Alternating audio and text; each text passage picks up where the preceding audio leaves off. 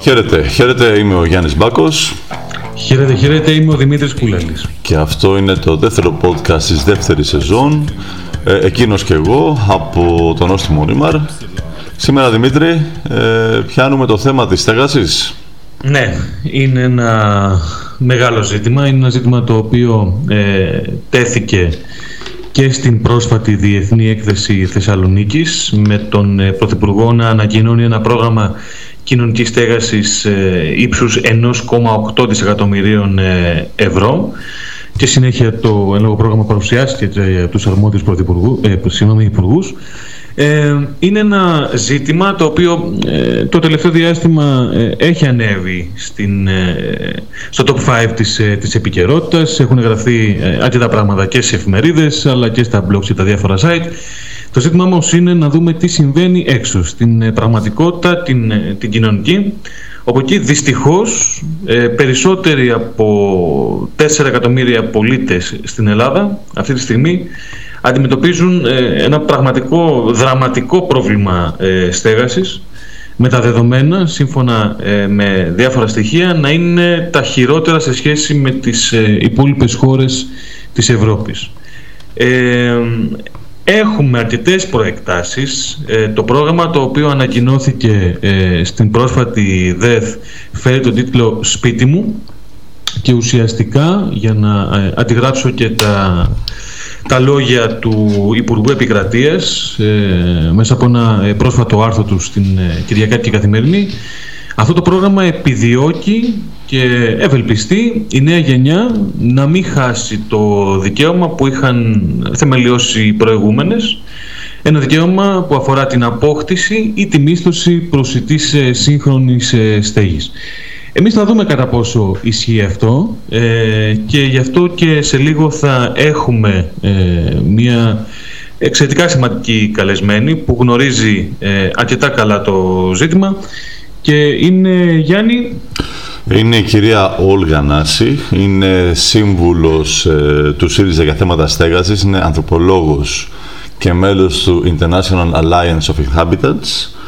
Ε, Κοιτάξτε, η αφορμή ήταν το, ένα πολύ ωραίο άρθρο το οποίο διαβάσαμε την ε, περασμένη εβδομάδα, το Σαββατοκύριακο μάλλον, ε, στην εποχή. Ε, έχουμε εδώ να συζητήσουμε κάποια πολύ σημαντικά θέματα κατά πόσον ε, το, πρώτα απ' όλα το σχέδιο Μητσοτάκη αφορά την πραγματικά κοινωνική στέγαση και δεν ξέρω κατά πόσον ένα νομοσχέδιο που ακουμπά μόνο 100.000, 100-130.000 ανθρώπους ναι. μπορεί να αφορά το σύνολο της κοινωνίας. Και, Γιατί... και αυτό το, αυτό το συγγνώμη αυτός ο αριθμός αφορά μόνο το 2,5% των πραγματικών αναγκών του πληθυσμού, έτσι. Ακριβώς. Ε, και στο κάτω-κάτω εδώ έχουμε μια σειρά προβλημάτων τα οποία, για τα οποία θα θέλαμε την άποψη και της κυρίας Νάση, αλλά και άλλης μίας ε, πολύ σημαντικής καλεσμένης, ναι, είναι η κυρία Δέσποινα Χριστοφόρου, είναι πρόεδρος της ε, ΕΛΜΕ Πάρου, ε, Αντίπαρου. Αντίπαρου ε, είναι ε, το, το ζήτημα της, ε, της δυσκολίας έβρεσης ε, στέγασης παίρνει συγκεκριμένες προεκτάσεις και διαστάσεις ιδιαίτερα στα νησιά, όχι φυσικά στα αστικά κέντρα όπως η Αθήνα, η Θεσσαλονίκη και ο Πειραιάς ε, η κατάσταση είναι καλύτερη, αλλά εκεί έχουμε και έναν, ε, έναν, ένα επιπλέον πρόβλημα σε ό,τι έχει να κάνει με την στήριξη και των κοινωνικών αναγκών ε, στις ε, συγκεκριμένες περιοχές υπό την έννοια ότι βλέπουμε τον δάσκαλο, ε, τον γιατρό, ε, ακόμα, ακόμα και τον ε, λιμενικό των νησιών ουσιαστικά να δυσκολεύονται σε πολύ μεγάλο βαθμό να βρουν βιώσιμη κατοικία. Και όταν λέμε βιώσιμη εννοούμε όχι μόνο να μπορούν να ανταπεξέρχονται στις, στις του σπιτιού, αναφέρομαι φυσικά ε, στα δυσθεώρητα ε, ενίκια, αλλά και το γεγονός ότι μέχρι και τη στιγμή που μιλάμε και καθότι έχει προηγηθεί η πρώτη φάση των προσλήψεων αναπληρωτών, είναι πάρα πολύ οι εκπαιδευτικοί, ε, είναι πάρα πολύ εκείνοι οι εκπαιδευτικοί που ακόμα δεν μπορούν να βρουν ε, σπίτι και αν βρουν, εκτός από το γεγονός ότι οι αποδοχές τους δεν ξεπερνάνε τα 820 ευρώ ή τα 750 ευρώ, αν μιλάμε για νέους, ε, μεικτά, και τα ενίκια είναι σε πολύ μεγαλύτερα ε, ύψη. Εκτός αυτού υπάρχει το πρόβλημα ότι η στέγασή τους έχει συγκεκριμένο χρονικό ορίζοντα. Δηλαδή, αυτή τη στιγμή που βρισκόμαστε ακόμα στην τουριστική σεζόν δεν μπορούν να βρουν σπίτι και αν βρουν μέχρι τον, πρέπει να φύγουν μέχρι τον Ιούνιο που ξαναξεκινά η τουριστική σεζόν. Και υπάρχουν και περιοχές που πρέπει να φύγουν πριν τον Ιούνιο. Γιατί είναι κάποιες περιοχές που ξεκινάει η σεζόν 1η Μάη. Εκεί είναι, και άμα βάλουμε και το Πάσχα μέσα που μπορεί να ταιριάξει πολύ καλά με μια τουριστική περίοδο, μπορεί να χρειαστεί να φύγουν ακόμα και νωρίτερα. Ε, ε, Δημήτρη, σε διέκοψα λίγο απότομα γιατί ε, θα ήθελα να το, να, το δούμε έτσι πριν πάμε στις ε, συζητήσεις μας από μεγαλύτερη απόσταση, σε ποια λογική; Ότι εδώ έχουμε ένα πολύ σημαντικό πρόβλημα με την ε, στέγαση σε οτιδήποτε αφορά τις δομές, τις υποδομές μάλλον που πρέπει να έχουν ε, οι τοπικές κοινωνίες. Και σε όσο πιο μικρές, ε, σε όσο πιο απομακρυσμένες από τα μεγάλα αστικά κέντρα και μικρές περιοχές πάμε, οι ανάγκες αυτές μεγαλώνουν είναι απομακρυσμένα χωριά που πρέπει να έχουν το γιατρό τους, πρέπει να έχουν εκπαιδευτικούς, πρέπει να έχουν ε, κάποια μέλη από τα σώματα ασφαλείας, όπως είπες εσύ πολύ σωστά, το λιμενικό. Πρέπει να έχουν κάποιους αστυνομικούς, πρέπει να έχουν πυροσβέστες, ε, οι οποίοι δεν είναι μόνιμοι κάτοικοι των περιοχών, δεν έχουν τα σπίτια τους και όλοι αυτοί πρέπει κάπου να ναι. μένουν. Να διαβάζουμε συνεχώς για εκπαιδευτικούς που μένουν στο αυτοκίνητο, που για εκπαιδευτικούς που μένουν σε κάμπινγκ στην κεφαλονιά. Σε κάμπινγκ. Δηλαδή ο άνθρωπος μένει στη σκηνή, διορθώνει γραπτά και διαβάζει στην καφετέρια του, του κάμπινγκ. Παρ' όλα αυτά, ε, να το πούμε ότι υπάρχει, υπάρχει ένα κύμα αλληλεγγύης στα νησιά και αυτό το επισημαίνει κιόλας και η κυρία Χριστοφόρου. Το ζήτημα είναι ότι δεν υπάρχει πολιτική βούληση. Εντάξει, αυτό είναι ένα πάρα, πάρα πολύ σοβαρό ζήτημα. Και δεν υπάρχει πολιτική βούληση γιατί υπάρχει μία, αν θέλεις, ε, στρεβλή αντιμετώπιση των ε, αναγκών των κοινωνιών που θα λέγαμε ότι ε, απορρέουν από τα πάνω προς τα κάτω. Δηλαδή όταν έχεις μια, ε, μια πολιτική ηγεσία η οποία βάζει και θέτει ως προτεραιότητα την υλοποίηση μεγάλων τουριστικών ε, project και τη μετατροπή της χώρας σε μια, ε, αν, αν θέλεις, παρατεταμένη ε, τουριστική περίοδο ε, τότε καταλαβαίνουμε ότι αυτό μετατρέπεται, ε, αν θέλεις, σε ένα υιοθετημένο αφήγημα και από τις τοπικές κοινωνίες και έχουμε φτάσει στο σημείο αυτή τη στιγμή να προσφέρουμε υπέρλουξ ε, διακοπές σε διάφορα, ε, σε διάφορα τουριστικά γραφεία και την ίδια στιγμή να έχουμε υποστελεχωμένα λόγω ακριβώς αυτού του προβλήματος ε, ή μάλλον λόγω και αυτού του προβλήματος τα κέντρα υγείας των συγκεκριμένων νησιών. Δηλαδή έχεις τους τουρίστες, εντάξει, αλλά δεν έχεις και τις αντίστοιχες υποδομές προκειμένου να διασφαλιστεί η ομαλή λειτουργία κάνουν, και της κοινωνίας κάνουν το σταυρό τους, οι τουρίστες κάνουν το σταυρό τους σε εισαγωγικά μην τους τύχει τίποτα γιατί δεν είναι Αλλά μόνο και ένας η... γνωστός σχολιαστής έτσι, θα πρέπει να ε, πάρουμε τα ρίσκα μας προκειμένου να έχουμε λεφτουδάκια από το εξωτερικό. Τελευταίο σχόλιο σε αυτό πριν πάμε στην mm. κυρία Νάση είναι ότι ε, ο συγκεκριμένος σχολιαστής που είπε να, πάνε, να κάνουν ιδιώτες κέντρα υγείας, τι να κάνουμε τώρα; και στα κέντρα υγείας, ε, οι ιδιώτες γιατροί και αυτοί κάπου πρέπει να μείνουν. Ούτε αυτοί θα βρουν. Δεν σημαίνει πως επειδή είναι ιδιώτης στο κέντρο υγείας, αυτός θα βρει να μείνει.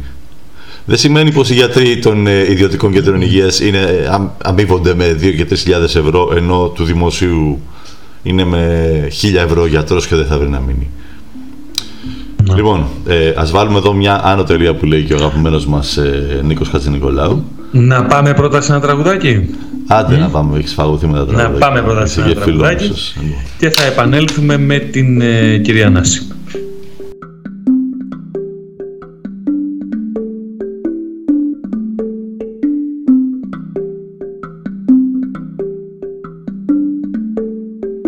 Ψέλνεις στη Σίμωνο Πέτρα κι ακούγεται στον άδει Μα οι τρομαγμένοι κάνουνε πως τα δεν ακούν. Κλέβει το χνούδι απ' τα παιδιά τα μονοπάτια σβήνει. Βαφτίζεται στην έρημο και γίνεται σιμούν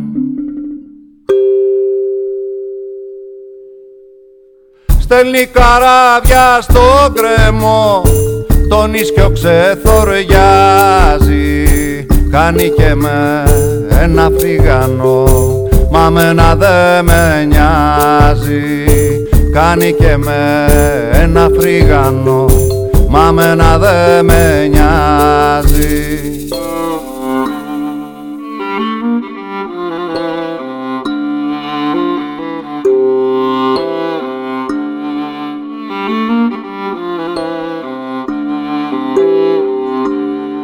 με το να χέρι στη χαρά και τ' άλλο στην ομίχλη. Δεμένο με γλεντήσανε τα λέμαργα πουλιά. Γύρευω την Πανσέλινο να πέσει στο πηγάδι να κοιταχτώ να θυμηθώ πως ήμουνα παλιά να θυμηθώ να ξεχαστώ να γίνω ερυθρελάτη. Οι ρίζες μου στον ουρανό τα φύλλα στο κρεβάτι. Οι ρίζες μου στον ουρανό τα φύλλα στο κρεβάτι. Επανήλθαμε ε, ξαναλέμε βρισκόμαστε στο δεύτερο ε, επεισόδιο της σειράς podcast του Νόστιμο Νίμαρ «Εκείνος και εγώ», Season 2. Και σήμερα, όπως είπαμε και στην αρχή, μιλάμε φυσικά για το τεράστιο ζήτημα της ε, δυσκολίας ανέβρεσης ε, στέγης. Ένα ζήτημα το οποίο επανήλθε στην επικαιρότητα μετά και τις ε, πρόσφατες εξαγγελίες του Πρωθυπουργού στην ε, Διεθνή Έκθεση Θεσσαλονίκης. Ε, μίλησε ο κ. Πρωθυπουργός για ένα σχέδιο για φτηνή κατοικία. Είπαμε και στην ε, αρχή ότι θα έχουμε μαζί μας την ε, κυρία ε, Όλγα Νάση. Ε, κυρία Νάση, σας καλωσορίζουμε. Ευχαριστούμε πάρα πολύ που είστε μαζί μας σε αυτό το podcast. Εγώ σας ευχαριστώ. Γεια σας. Λοιπόν, ε, κυρία Νάση, ε, όπως είπαμε και στην εισαγωγή, ε, ο Πρωθυπουργός εξήγηλε ένα νέο πακέτο, ένα πρόγραμμα κοινωνικής στέγασης, το οποίο αφορά 100 με 130 χιλιάδες ε, δικαιούχους. Διαβάζοντας ε, πρόσφατα το άρθρο σας ε, στην εφημερίδα Εποχή, ε, ουσιαστικά κάνατε λόγο για ένα πρόγραμμα, όπως χαρακτηριστικά λέτε, για φύκια για μεταξωτές κορδέλες.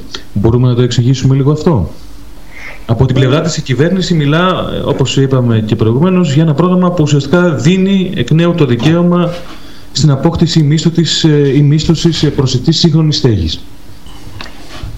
Ναι, κοιτάξτε, αυτό είναι ε, ο τίτλος. Βασικά, τώρα, για ένα γενικό σχόλιο, ε, για μένα είναι ένα επικοινωνιακό πυροτέχνημα γιατί ας ξεκινήσουμε από τους δικαιούχους του προγράμματος που είναι περίπου 137 είπαν στη συνέντευξη τύπου 137.000 που είναι ασήμαντο νούμερο μπροστά στις πραγματικές και δραματικές ανάγκες της ελληνικής κοινωνίας. Δηλαδή υπολογίζω ότι αυτό καλύπτει περίπου μόνο το 2,5% αφού ε, σήμερα στην Ελλάδα στο σύνολο ε, βρίσκονται σε στεγαστική επισφάλεια περίπου 4,1 εκατομμύρια Έλληνες και Ελληνίδες. Δεν βάζουμε σε αυτό τον, το νούμερο τους, ε, τους κάτοικους, δηλαδή μετανάστες και τα λοιπά που ε, θέλει πιο εξειδικευμένη ε, προσέγγιση, δηλαδή ένα άλλο τεράστιο θέμα. Ε, άρα καταλαβαίνετε ότι ε, είναι ασήμαντος νούμερο ε, έχει πάρα, πάρα πολλά κενά και, και ε, ελαττώματα προφανώς και δεν λύνει, δεν προσεγγίζει την πραγματική ανάγκη. Ε, δηλαδή δεν έχει μια κοινωνική προσέγγιση, αφήνει απροστάτευτη την πρώτη κατοικία, δηλαδή δεν προβλέπει τίποτα για τους περίπου 40.000 οικογένειες που σήμερα εκτιμάται κινδυνεύουν την πρώτη κατοικία από πληστηριασμό ή από κόκκινα, ε, από κόκκινα δάνεια λόγω του πτωχευτικού νόμου. Ε, παραχωρεί δημόσια περιουσία σε ιδιώτες ε, κατασκευαστές χωρίς σαφές πλαίσιο προστασίας του δημοσίου συμφέροντος. Βαφτίζει το μέτρο κοινωνική αντιπαροχή ε, αυτό που στην ουσία είναι το γνωστό σύστημα ΣΔΙΤ, ε,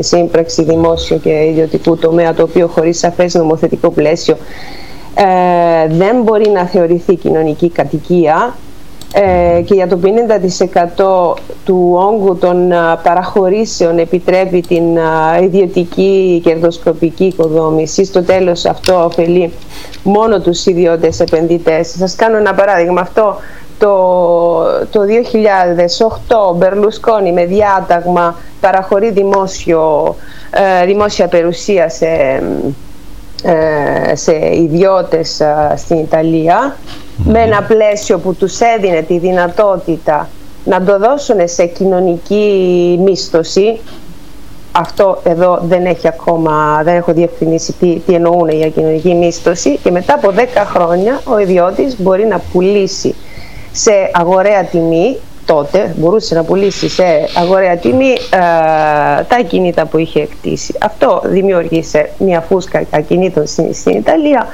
με αύξηση ε, των, ε, των, των τιμών και μισθώσεων. Το έχουμε δει παντού αυτό. Δεν, δεν λειτουργεί, δεν, δεν μπορεί να θεωρηθεί κοινωνική κατοικία, δεν έχει κανένα κοινωνικό όφελος. Ε, το πρόγραμμα αγορά πρώτης κατοικίας για 10.000 ε, δικαιούχοι μέχρι 39 ετών είναι ένα πρόγραμμα κοινωνικών στεγαστικών δανείων στην ουσία ύψους 500 ε, εκατομμυρίων ευρώ από τα οποία τα 30, 375 εκατομμύρια τα χορηγεί το κράτος για να είναι χαμηλότερο το επιτόκιο γύρω στο 1% τα επιτόκια αυτά, ε, από αυτά ε, να είναι χαμηλότερα τα επιτόκια από αυτά της αγοράς που σήμερα είναι περίπου στα 3,8%. Δηλαδή το κράτος καλύπτει τη διαφορά μεταξύ το 1 και το 3,8%.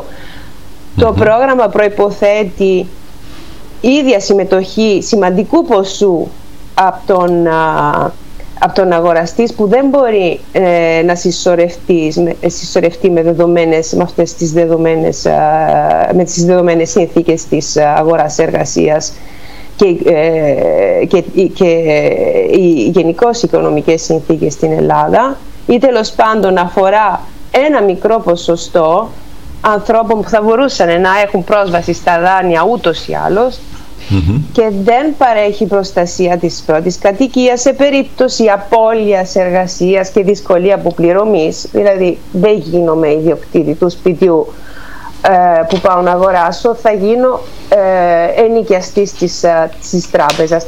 Για μένα αυτό Δα, ήταν... Δανειολίτες δηλαδή με το έτσι θέλω κυρία Νάση, έτσι. Ε, ναι, με αυτό εγώ το, το θεωρώ το πιο απαράδεκτο να σας πω την αλήθεια.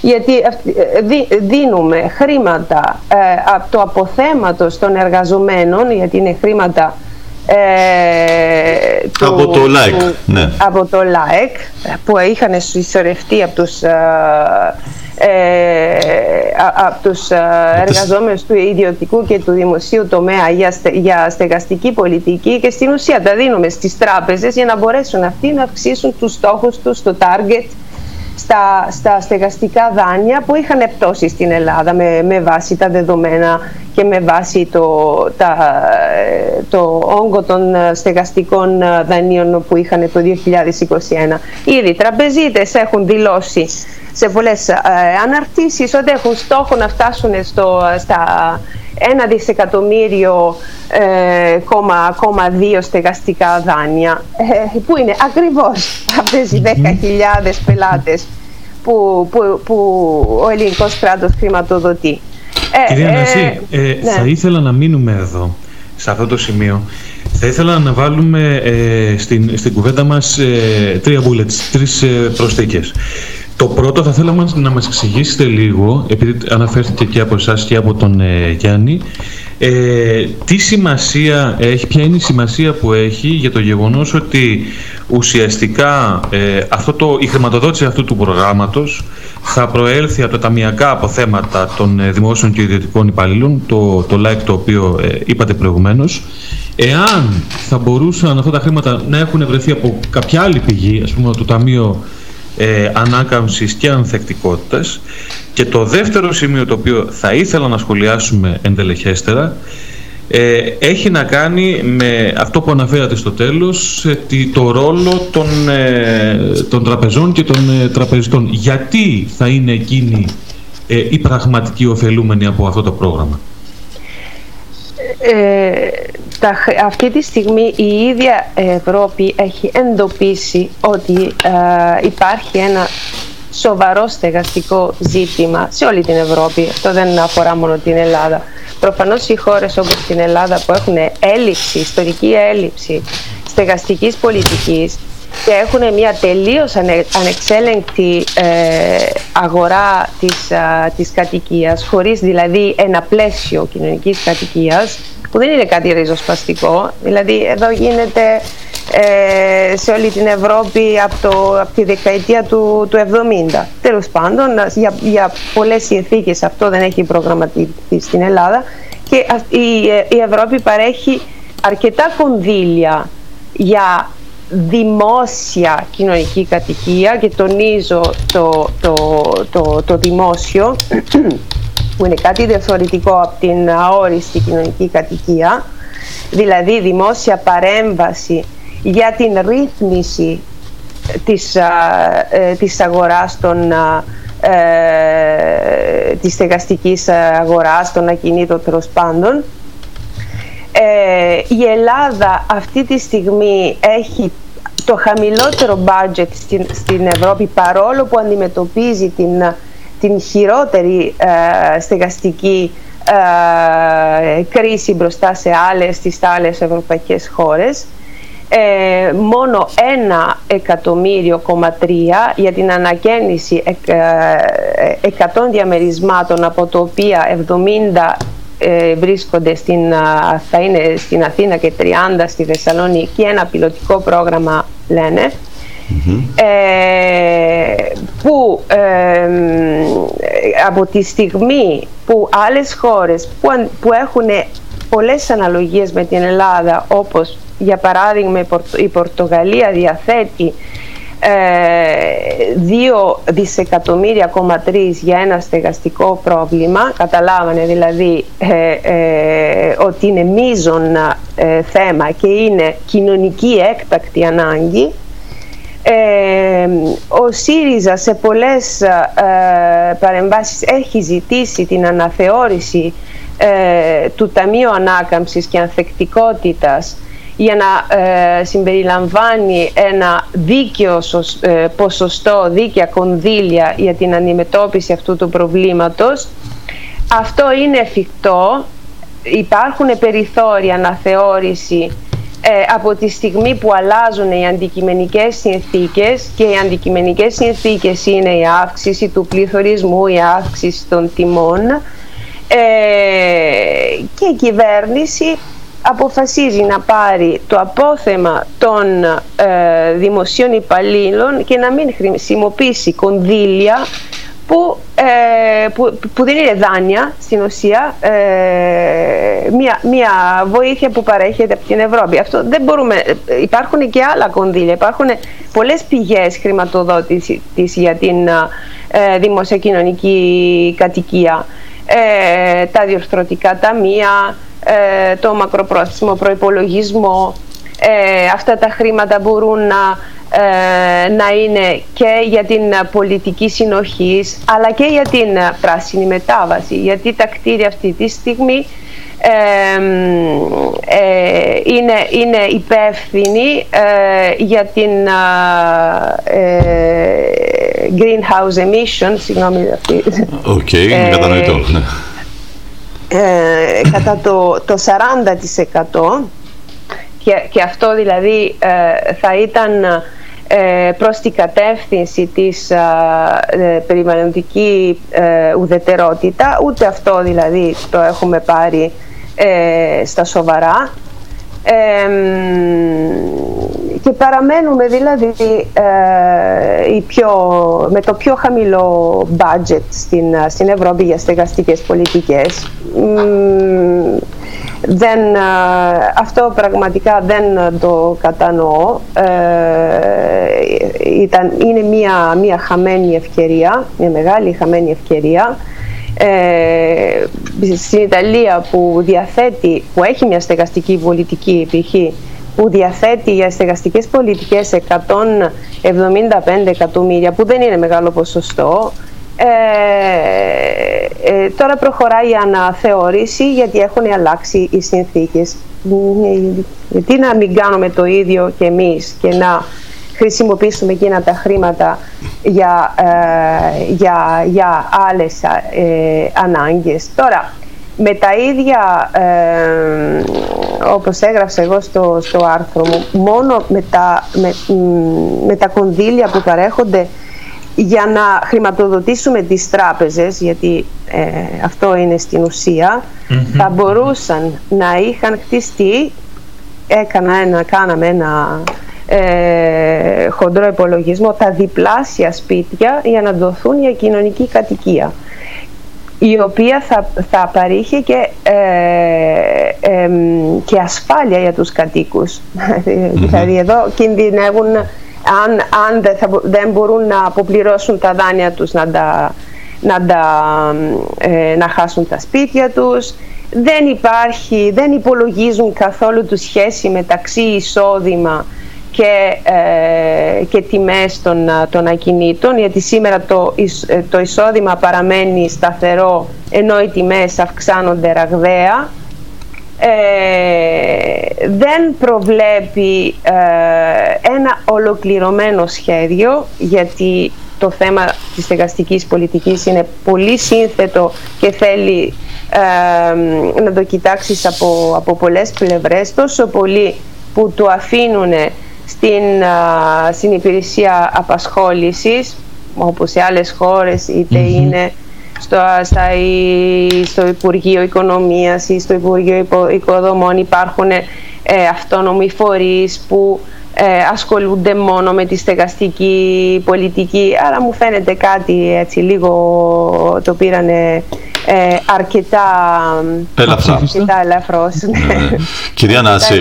απλά να δώσουν μια, μια απάντηση είναι μόνο και μόνο επικοινωνιακή γιατί επιμένω. Ε, δεν, οι δικαιούχοι ε, είναι ασήμαντο νούμερο. Ε, αφήνει απροστάτευτη την πρώτη κατοικία ε, αναπαράγει συνταγές που είναι ήδη αποτυχημένες εδώ και χρόνια έχουν αποδειχθεί ότι είναι αποτυχημένες σε, σε, σε, σε πολλές χώρες. Δηλαδή αφήνουμε την αγορά ελεύθερη και ε, από μόνη της θα βρει μια λύση.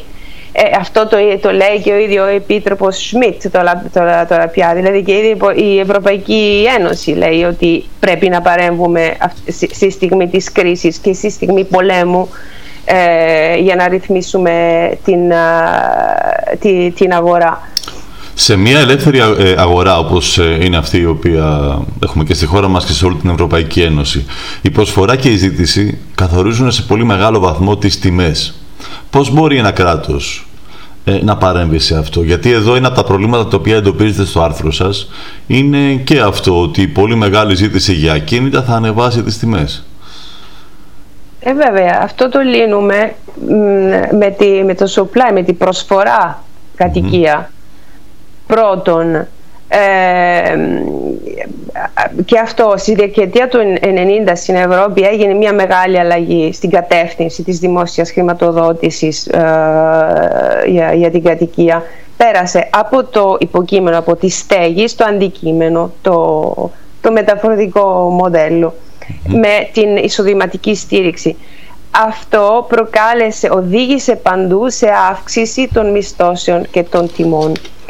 Ε, αυτές οι χώρες που παρέχουν ένα ε, δίκαιο ποσοστό ε, δημόσια κοινωνική κατοικία ε, μας έχουν αποδείξει ότι αυτό κρατάει και τις τιμές πιο χαμηλές. Το, το, το καλύτερο παράδειγμα είναι σίγουρα το παράδειγμα της Βιέννης όπου το 35% του οικιστικού αποθέματος ανήκει στο δημόσιο, στο Δήμο σε αυτή την περίπτωση και τα ενίκια σήμερα ε, ε, κοιμούνται περίπου σε 5 ευρώ το τετραγωνιτικό ενώ εδώ στην Αθήνα, που δεν είναι βγαίνει σε σχέση με το εισόδημα και τις κοινωνικές συνθήκες, φτάνουν μέχρι 9-10 10 ευρώ το τετραγωνικό, που είναι μια τεράστια διαφορά για τις, για τις τοπικές συνθήκες. Άρα η μείωση των, της κοινωνικής ε, στέγασης εκεί που υπήρχε ε, και η μείωση των τιμών μειώνει επίσης την επίδραση και στη ε, γενική αγορά τιμών. Οι συνταγές του κύριου Μητσοτάκη αντιθέτως προκαλούν ε, μελετημένα προκαλούν την αύξηση και των τιμών ε, των μισθώσεων αλλά και στην αγοραπόληση. Το ίδιο ε, που λέγαμε για τα στεγαστικά δάνεια που υποθέτω ότι συνειδητά ε, εξυπηρετούν τις τράπεζες θα έχουν έστω και σε αυτό το μικρό ποσοστό των δανείων που ε, στοχεύουν να, να, να, να ανοίξουν θα έχουν ως αποτέλεσμα την αύξηση των ε, τιμών των κατοικιών στην αγοραπόληση. Και, και, και, και προφανώς αυτό γίνεται με, με δημόσιο χρήμα. Ε, ε Κυρία Νάση, ε, λίγο πριν το τέλος, ε, δύο ερωτήματα θέλω να, να θέσω. Το ένα έχει να κάνει με το ε, εξίσου ε, σημαντικό ζήτημα της ε, βραχυπρόθεσμης ε, τουριστικής μίσθωσης ε, μέσα από πλατφόρμες όπως το Airbnb και το άλλο έχει να κάνει με την επιδότηση του ενοικίου για φοιτητές όπου εκτός των άλλων βλέπουμε ουσιαστικά η φοιτητική εστία να αποτελεί ένα πρόσφορο ε, έδαφος ε, για, την, ε, για την προσέλκυση ιδιωτών αλλά και φυσικά και του δημοσίου σε ένα γενικότερο πλαίσιο ΣΔΙΤ. Θα ήθελα να τα σχολιάσουμε και αυτά τα δύο. Για όλα αυτά τα μέτρα, επιδότηση, ΣΔΙΤ και τα λοιπά, εάν δεν υπάρχει ένα νομοθετικό πλαίσιο που να βάλει τα όρια δεν μου λέει τίποτα και το βλέπω μόνο ε, ως ένα κίνδυνο. Δηλαδή, ε, συνήθως αν εκεί που σε, μια αγορά ε, που έχει ραγδαία και ανεξέλεγκτη αύξηση των τιμών ε, εάν αυξάνω την επιδότηση θα έχει, έχει συνήθως ως αποτέλεσμα την αύξηση των, ε, της μίσθωσης. Δηλαδή ε, ο, ο φοιτητής έχει 1000 ευρώ το χρόνο, τώρα θα έχει 1500, πολύ πιθανόν ο ιδιοκτήτης να του αυξήσει το, το ενικιο Και ε, τροφοδοτεί και την ε, φορο, φοροδιαφυγή. Τώρα, για όσον αφορά τις 800, 8.000 θέσεις στέγης και τα λοιπά, ε, και αυτό είναι ασαφής στο πλαίσιο ε, για πώς, τι εγγύησεις θα δώσουν, ποιοι θα είναι οι αυτοί εργολάβοι, ε, τι εγγύησεις δίνουν, ε, για πόσο καιρό αυτά τα, τα, τα κτίρια θα, θα είναι, αυτές οι θέσεις τέλος πάντων θα είναι προς όφελος των, των φοιτητών. Αυτό, αυτό αν δεν έχουμε ένα πλαίσιο ξεκάθαρο και σαφής, ε, είναι μόνο βοηθάω ε, αφήνω πάλι ανεξέλεγκτη την, την, την αγορά και ε, χαρίζω ε, ε, δημόσια περιουσιακά στοιχεία. σαν να σας πω, δηλαδή αύριο σας δίνω το, το Παρθενώνα, το μισό θα να το κάνετε ό,τι θέλετε, εστιατόρια και το άλλο το μισό να, να το αξιοποιήσετε. Δηλαδή άμα πάμε έτσι θα φτάσουμε, θα φτάσουμε μέχρι, μέχρι, μέχρι εκεί. Ναι. Μάλιστα. Κύριε Νάση, σας ευχαριστούμε πάρα πολύ. Ευχαριστούμε Ήταν πολύ. διαφωτιστικά όσα είπαμε. Να είστε καλά. Καλή συνέχεια. Ευχαριστώ. Γεια σας. Γεια σας. Γεια σας.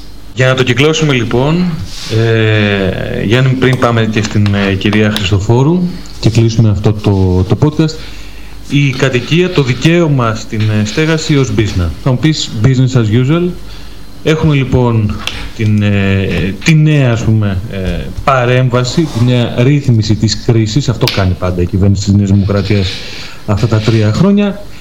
Ε, παρεμβαίνει τροποποιητικά χωρίς ε, ουσιαστικά να λύνει, να επιλύει το πρόβλημα. Το δικαίωμα λοιπόν στη στέγαση ε, προσφορά στις επιδιώξεις συμφερόντων εργολαβικών, αλλά φυσικά και πάντα και υπέρ του τραπεζίτικου τομέα στην, στην Ελλάδα.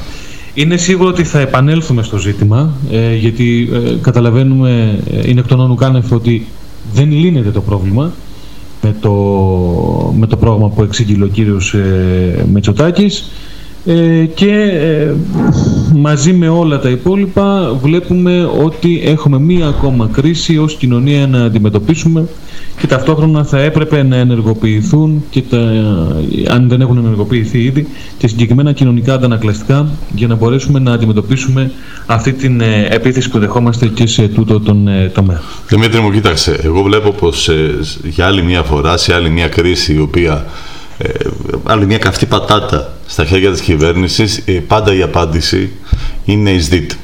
Είτε ως άμεση ναι. απάντηση, είτε ως, ως ε, κατεύθυνση. Δηλαδή έχουμε το θέμα, η πρώτη καυτή πατάτα για την κυβέρνηση ήταν η πανδημία. Ε, απαξιώνουμε το δημόσιο σύστημα υγείας, ήδη μιλάμε για ΣΔΙΤ, πάμε προς τα εκεί. επόμενη καυτή πατάτα είναι η παιδεία, κλείνουμε το μάτι στους ε, ιδιώτες, ε, βοηθάμε τα κολέγια, έρχονται και εκεί, είμαι σίγουρος, εις δίτως απάντηση σε κάποιο μεγάλο πρόβλημα. Έχουμε την πολύ καυτή πατάτα της κατοικίας. Και εδώ η κατοικία, επενθυμίζω γιατί θα πάμε και στην ε, επόμενη καλεσμένη, δεν έχει να κάνει μόνο με την ενοικίαση της, της, των ακινήτων στα μεγάλα αστικά κέντρα, όπως το προσεγγίσαμε με την κυρία Νάση. Έχουμε τα θέματα των, ε, της υποστελέχωσης όλων των υποδομών, την απαξίωση των υποδομών αυτών των κρατικών μέσα και από αυτό το θέμα και τις ΣΔΙΤ που θα έρθουν σε κάθε ε, πτυχή της κοινωνικής ζωής μας, ε, ακόμα και στην υγεία και στην ασφάλεια που θα έρθει η ώρα αυτή, ε, ως απάντηση. Δηλαδή πετάμε σε, στον ιδιώτη ε, το θέμα, πάρτο, λίστο, να μην χρειάζομαι εγώ ως κράτος να παρεμβαίνω πουθενά, απλά να εισπράττω φόρους και να δίνω απευθείας αναθέσεις και να κάνω πολύ καλές δουλειές. Ακριβώς. Και επίσης λοιπόν. δεν, δεν μπορώ να δεχτώ ότι έχουμε ουσιαστικά πλάι σε ε, μεγάλες ξενοδοχειακές μονάδες, τετράστερες, πεντάστερες και σε κάποια νησιά εξάστερες, που είναι μια καινούργια ε, αξιολόγηση αυτή, να έχουμε ουσιαστικά ένα τύπο φαβέλ, φαβέλων για εκπαιδευτικούς και γιατρούς. Είναι απαράδεκτο και δεν μας τιμά καθόλου. Εμάς σίγουρα, το η κυβέρνηση δεν παίρνει κέρδο. Λοιπόν, πάμε στην ε, κυρία Χριστοφόρου και επανερχόμαστε. Λοιπόν, έχουμε μαζί μας όπως ε, είπαμε και πριν από λίγο την ε, πρόεδρο της ΕΛΜΕ Πάρου Αντιπάρου, την κυρία Δέσποινα Χριστοφόρου. Κυρία Χριστοφόρου, σας καλωσορίζουμε. Ευχαριστούμε πάρα πολύ για την αποδοχή της πρόσκλησης. Γεια σας και εγώ σας ευχαριστώ που βοηθάτε και εσείς στην, να ανοιχτεί το θέμα και να βρεθεί λύση σε αυτό το πρόβλημα. Είναι ένα πρόβλημα το οποίο η αλήθεια είναι όποιος ασχολείται έστω και ελάχιστα ε, μετά της εκπαίδευσης ξέρει ότι οι αναπληρωτές ε, ουσιαστικά θα λέγαμε σε πολύ μεγάλο βαθμό ότι εκτός του ότι από πάρα πολλές ε, πλευρές είναι όμοιροι μιας κατάστασης έχουν έρθει πλέον και με, μια, με, με, ένα νέο πρόβλημα ε, αντιμέτωποι και είναι αυτό της ε, δυσκολίας έβρεσης ε, στέγης στις ε, διάφορες περιοχές της ε, χώρας. Να δούμε λίγο, κυρία Χριστοφόρου, αρχικά τα, τα δεδομένα. Ε, στο τέλος Αυγούστου είχαμε την ανακοίνωση από το Υπουργείο 32.000 ονομάτων ε, τα οποία κατατάχθηκαν σε θέσεις αναπληρωτών ε, σε όλη την επικράτεια.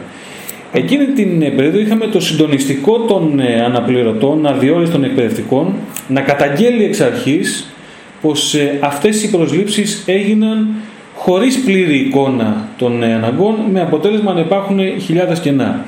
Και από ό,τι λένε όλες οι πληροφορίες, ακόμα και στην β' φάση των προσλήψεων, δηλαδή μετά το άνοιγμα των σχολείων, έτσι για να είμαστε απόλυτα ε, σαφείς, θα υπάρχουν κενά τα οποία θα μας φτάσουν στη γνωστή εικόνα να έχουμε μέχρι και τα Χριστούγεννα κενές θέσεις ε, στα σχολεία μας. Αν ε, κάπου ε, λέω κάτι λάθος με διορθώνετε εσείς. Πέρα μας λοιπόν από αυτό το πάγιο ζήτημα των κενών στα σχολεία, όπως είπαμε προηγουμένως, είχαμε ε, και την έξαρση του φαινομένου εκπαιδευτικοί, κακοπληρωμένοι, να μένουν εκτός όλων των άλλων και άστεγοι. Ποια είναι αυτή τη στιγμή η εικόνα όπως την έχετε καταγράψει εσείς; Ναι. Θα σας πω πρώτα για τα κενά ότι η Υπουργός Παιδείας η κυρία Κεραμέως δήλωσε ότι με την πρώτη φάση προσλήψεων, δηλαδή αρχές Σεπτέμβρη για φέτος, ότι θα καλύψει το 90% των κενών. Αυτό δεν έχει γίνει, δεν έχει καλυφθεί το 90% των κενών. Η γενική παιδεία έχει καλυφθεί σε μεγάλο ποσοστό, αρκετά υψηλό ποσοστό, ωστόσο δεν έχει καλυφθεί ε, η ειδική αγωγή, δηλαδή στα γυμνάσια, στα ΕΠΑΔ, τα τμήμα ένταξης δεν έχουν καλυφθεί στο μεγαλύτερό τους ποσοστό. Και εδώ στην Πάρο δηλαδή, αλλά και πανελλήνια. Ε, η γενική παιδεία, ναι, έχει αγγίξει ένα πολύ μεγάλο ποσοστό. Στην ε, ειδική όμως, όχι. Υπάρχουν ακόμη πολλά κενά παντού.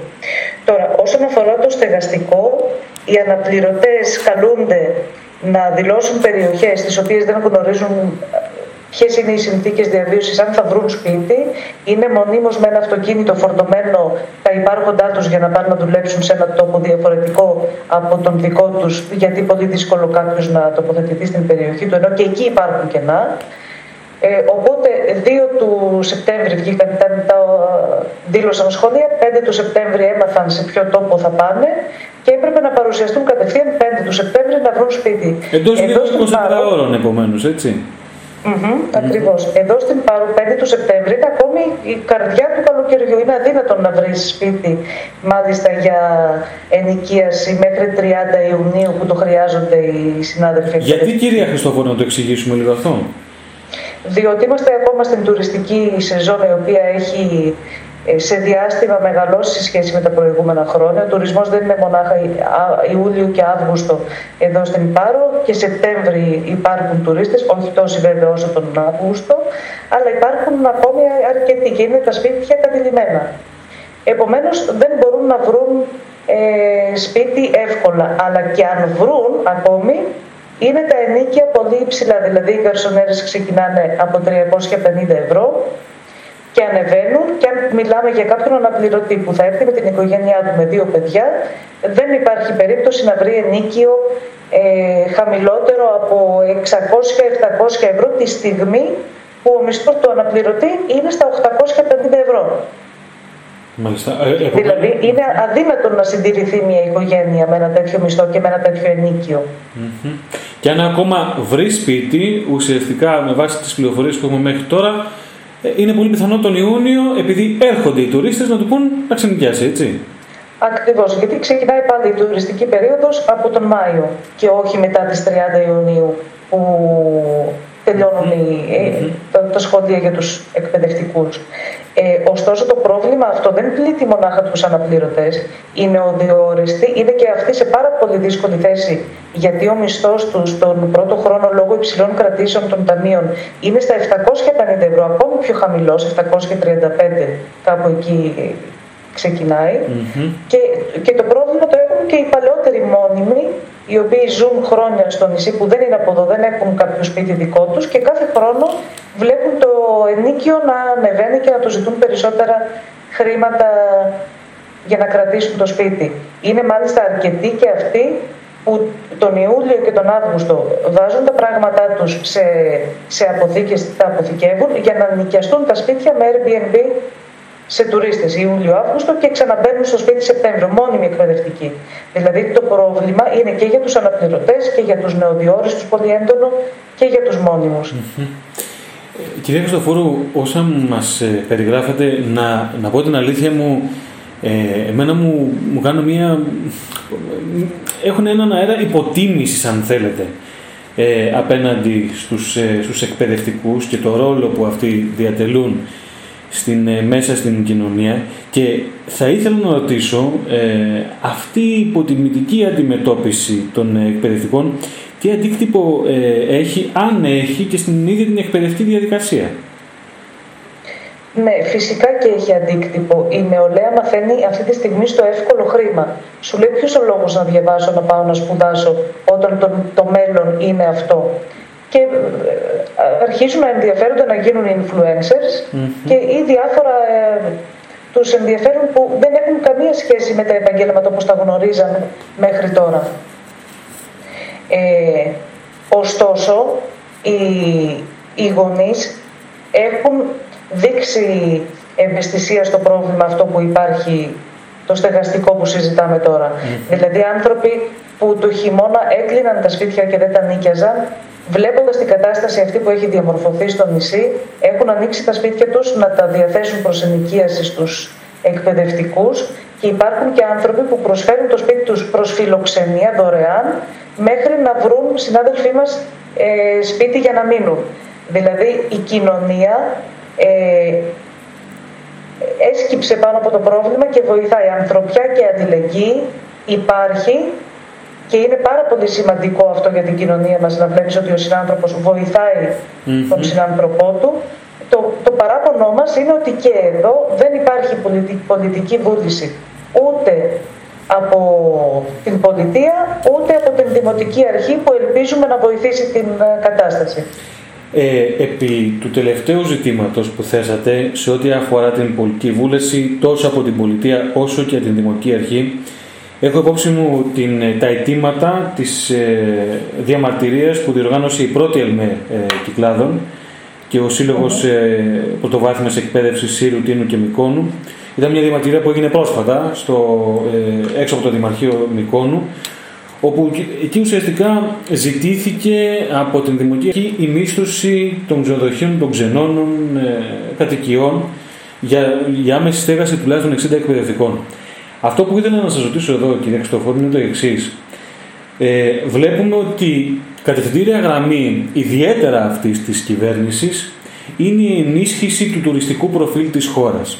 Το βλέπουμε και σε ό,τι έχει να κάνει με την ε, διαμόρφωση των υποδομών σε διάφορες περιοχές της χώρας, τόσο στους αστικούς ιστούς όσο και στην ε, Ήπεθρο αλλά και στα, και στα νησιά. Το βλέπουμε όμως και, στην, και στον τρόπο με τον οποίο οργανώνονται οι υπηρεσίες του, του τόπου. Μέσα λοιπόν σε αυτό το πλαίσιο ε, πιστεύετε ότι μπορούν να βρεθούν ευήκοα ότα ε, τόσο από το αρμόδιο Υπουργείο και την πολιτεία συνολικά όσο και από τις δημοτικές αρχές; Έχετε κάποια τέτοια δείγματα από την πλευρά τους; Κοιτάξτε, ο Δήμος Μικόνου και στο παρελθόν είχε δείξει ότι στηρίζει τους εκπαιδευτικούς. Μάλιστα έδινε και ένα επίδομα το οποίο καταργήθηκε το πρόσφατα λόγω κάποιου νομικού κολλήματος.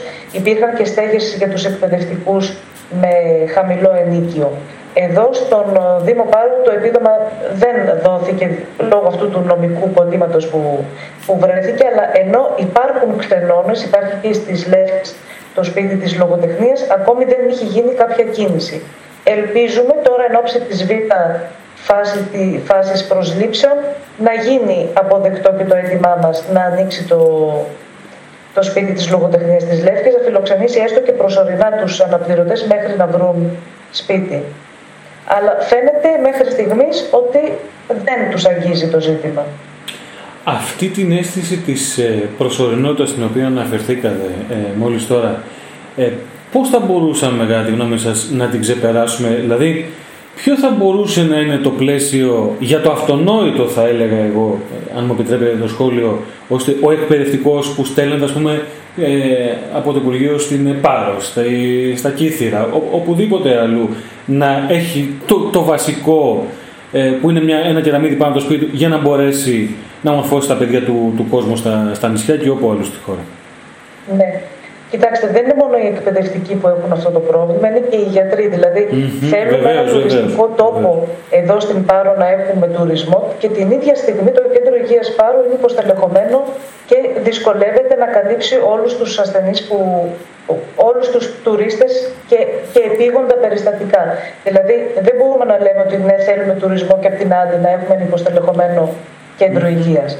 Ε, το πρόβλημα λοιπόν αυτό με το στεγαστικό αφορά και εκπαιδευτικούς και γιατρούς και λιμενικούς. Είναι πολλοί όσοι έρχονται στο νησί για τις υπηρεσίες του, του τομέα του ο καθένας. Ε, κάτι άλλο που θα μπορούσε να γίνει είναι όσοι είναι επαγγελματίες ενοικιαζομένων δωματίων ξενοδοχείων να, να πρέπει να ε, δίνουν κάποια σπίτια και όχι πάντα ο ίδιος κάθε χρόνο να αλλάζουν ώστε να ξέρουν πόσα δωμάτια έχεις, έχω 10. Ωραία, εσύ θα διαθέσεις ένα αυτή τη χρονιά. Και αναλογικά με τον καθένα να υπάρχουν κάποια σπίτια στάνταρ που θα είναι διαθέσιμα για εκπαιδευτικούς, γιατρούς, λιμενικούς, για να μπορούν να βρίσκουν σπίτι να νοικιάζουν. Mm-hmm. Και, και από την πλευρά του Δήμου έχουν και κάποια κίνητρα. Δηλαδή, εντάξει, δεν μπορεί ο Δήμος Πάρου να δώσει κάποια κίνητρα ώστε να γίνεται αυτό.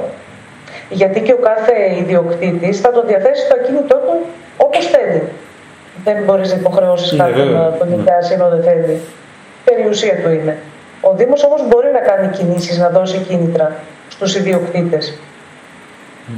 Οπότε εδώ έχουμε να κάνουμε, αν θέλετε, ε, με ένα ξεκάθαρο σχέδιο ε, στρατηγικής, δηλαδή προς τα που θέλουμε να κάτσει η μπίλια. Είναι αυτό που είπατε και ε, προηγουμένως. Δεν... Ε, βέβαια, ναι. Mm-hmm. Γιατί αλλιώς θα είμαστε συνέχεια στο αν θα υπάρχουν φιλότιμοι συμπολίτες μας για να βοηθούν στην επίλυση του προβλήματος. Αυτή τη στιγμή υπάρχουν, άνοιξαν σπίτια, αλλά δεν, δεν επαρκεί. Δεν είναι αυτή η λύση του προβλήματος, δεν επαρκεί. Χρειάζεται κάποιο πιο κεντρικό και στρατηγικό πλάνο. Βεβαίως, κυρία Χριστοφόρου, σας ευχαριστώ θερμά. Ήταν αρκετά διαφωτιστική η κουβέντα που είχαμε και ελπίζουμε ε, ειλικρινά αυτή ε, η, η συζήτηση να αγγίξει εκείνους που πρέπει να αγγίξει για να πάρουν τις αποφάσεις ώστε άνθρωποι όπως οι εκπαιδευτικοί, οι γιατροί και όσοι έχουν ε, ε αυτόν τον κοινοφιλή ε, ρόλο στη, στη σύγχρονη κοινωνία μας ε, να έχουν και αξιοπρεπούς όρους καθημερινής διαβίωσης. Σας ευχαριστώ θερμά. Και εγώ σας ευχαριστώ πολύ. Αρκετά διαφωτιστικά όσα μας είπε η κυρία Χριστοφόρου τα θέτουμε και αυτά στην, ε, στη βάσανο της ε, δημόσιας συζήτησης του διαλόγου που προσπαθούμε μέσα από αυτό το podcast ε, να ανοίξουμε. Εγώ προσωπικά δεν έχω να προσθέσω κάτι άλλο. Δεν ξέρω για εσένα Γιάννη. Ε, κοίταξε, νομίζω ότι από την πλευρά μας είπαμε ότι έχουμε να πούμε. Οι καλεσμένες οι δύο που μας θυμήσαμε την παρουσία τους μας ανέδειξαν τα θέματα η κάθε μία από τη δική της σκοπιά. Εδώ είμαστε να το ξαναδούμε ε, με νέα δεδομένα που προκύπτουν γιατί μιλάμε για μια πολύ δυναμική και σε εξέλιξη κατάσταση. Ωραία. Λοιπόν, την κάνουμε. Ευχαριστούμε πάρα πολύ για την ε, ακρόαση. Μας ακούτε... Ακριβώς. Μας ακολουθούμε. Πρώτη κουβέντα, Δημήτρη. Ακολουθούμε. Κάνουμε like στο podcast, το μοιραζόμαστε, να μεγαλώσει η παρέα μας και ευχαριστούμε όλους όσοι μας τιμούν με την ακρόαση κάθε εβδομάδα. Να είστε καλά, ευχαριστούμε για την παρέα. Επανερχόμαστε την επόμενη εβδομάδα.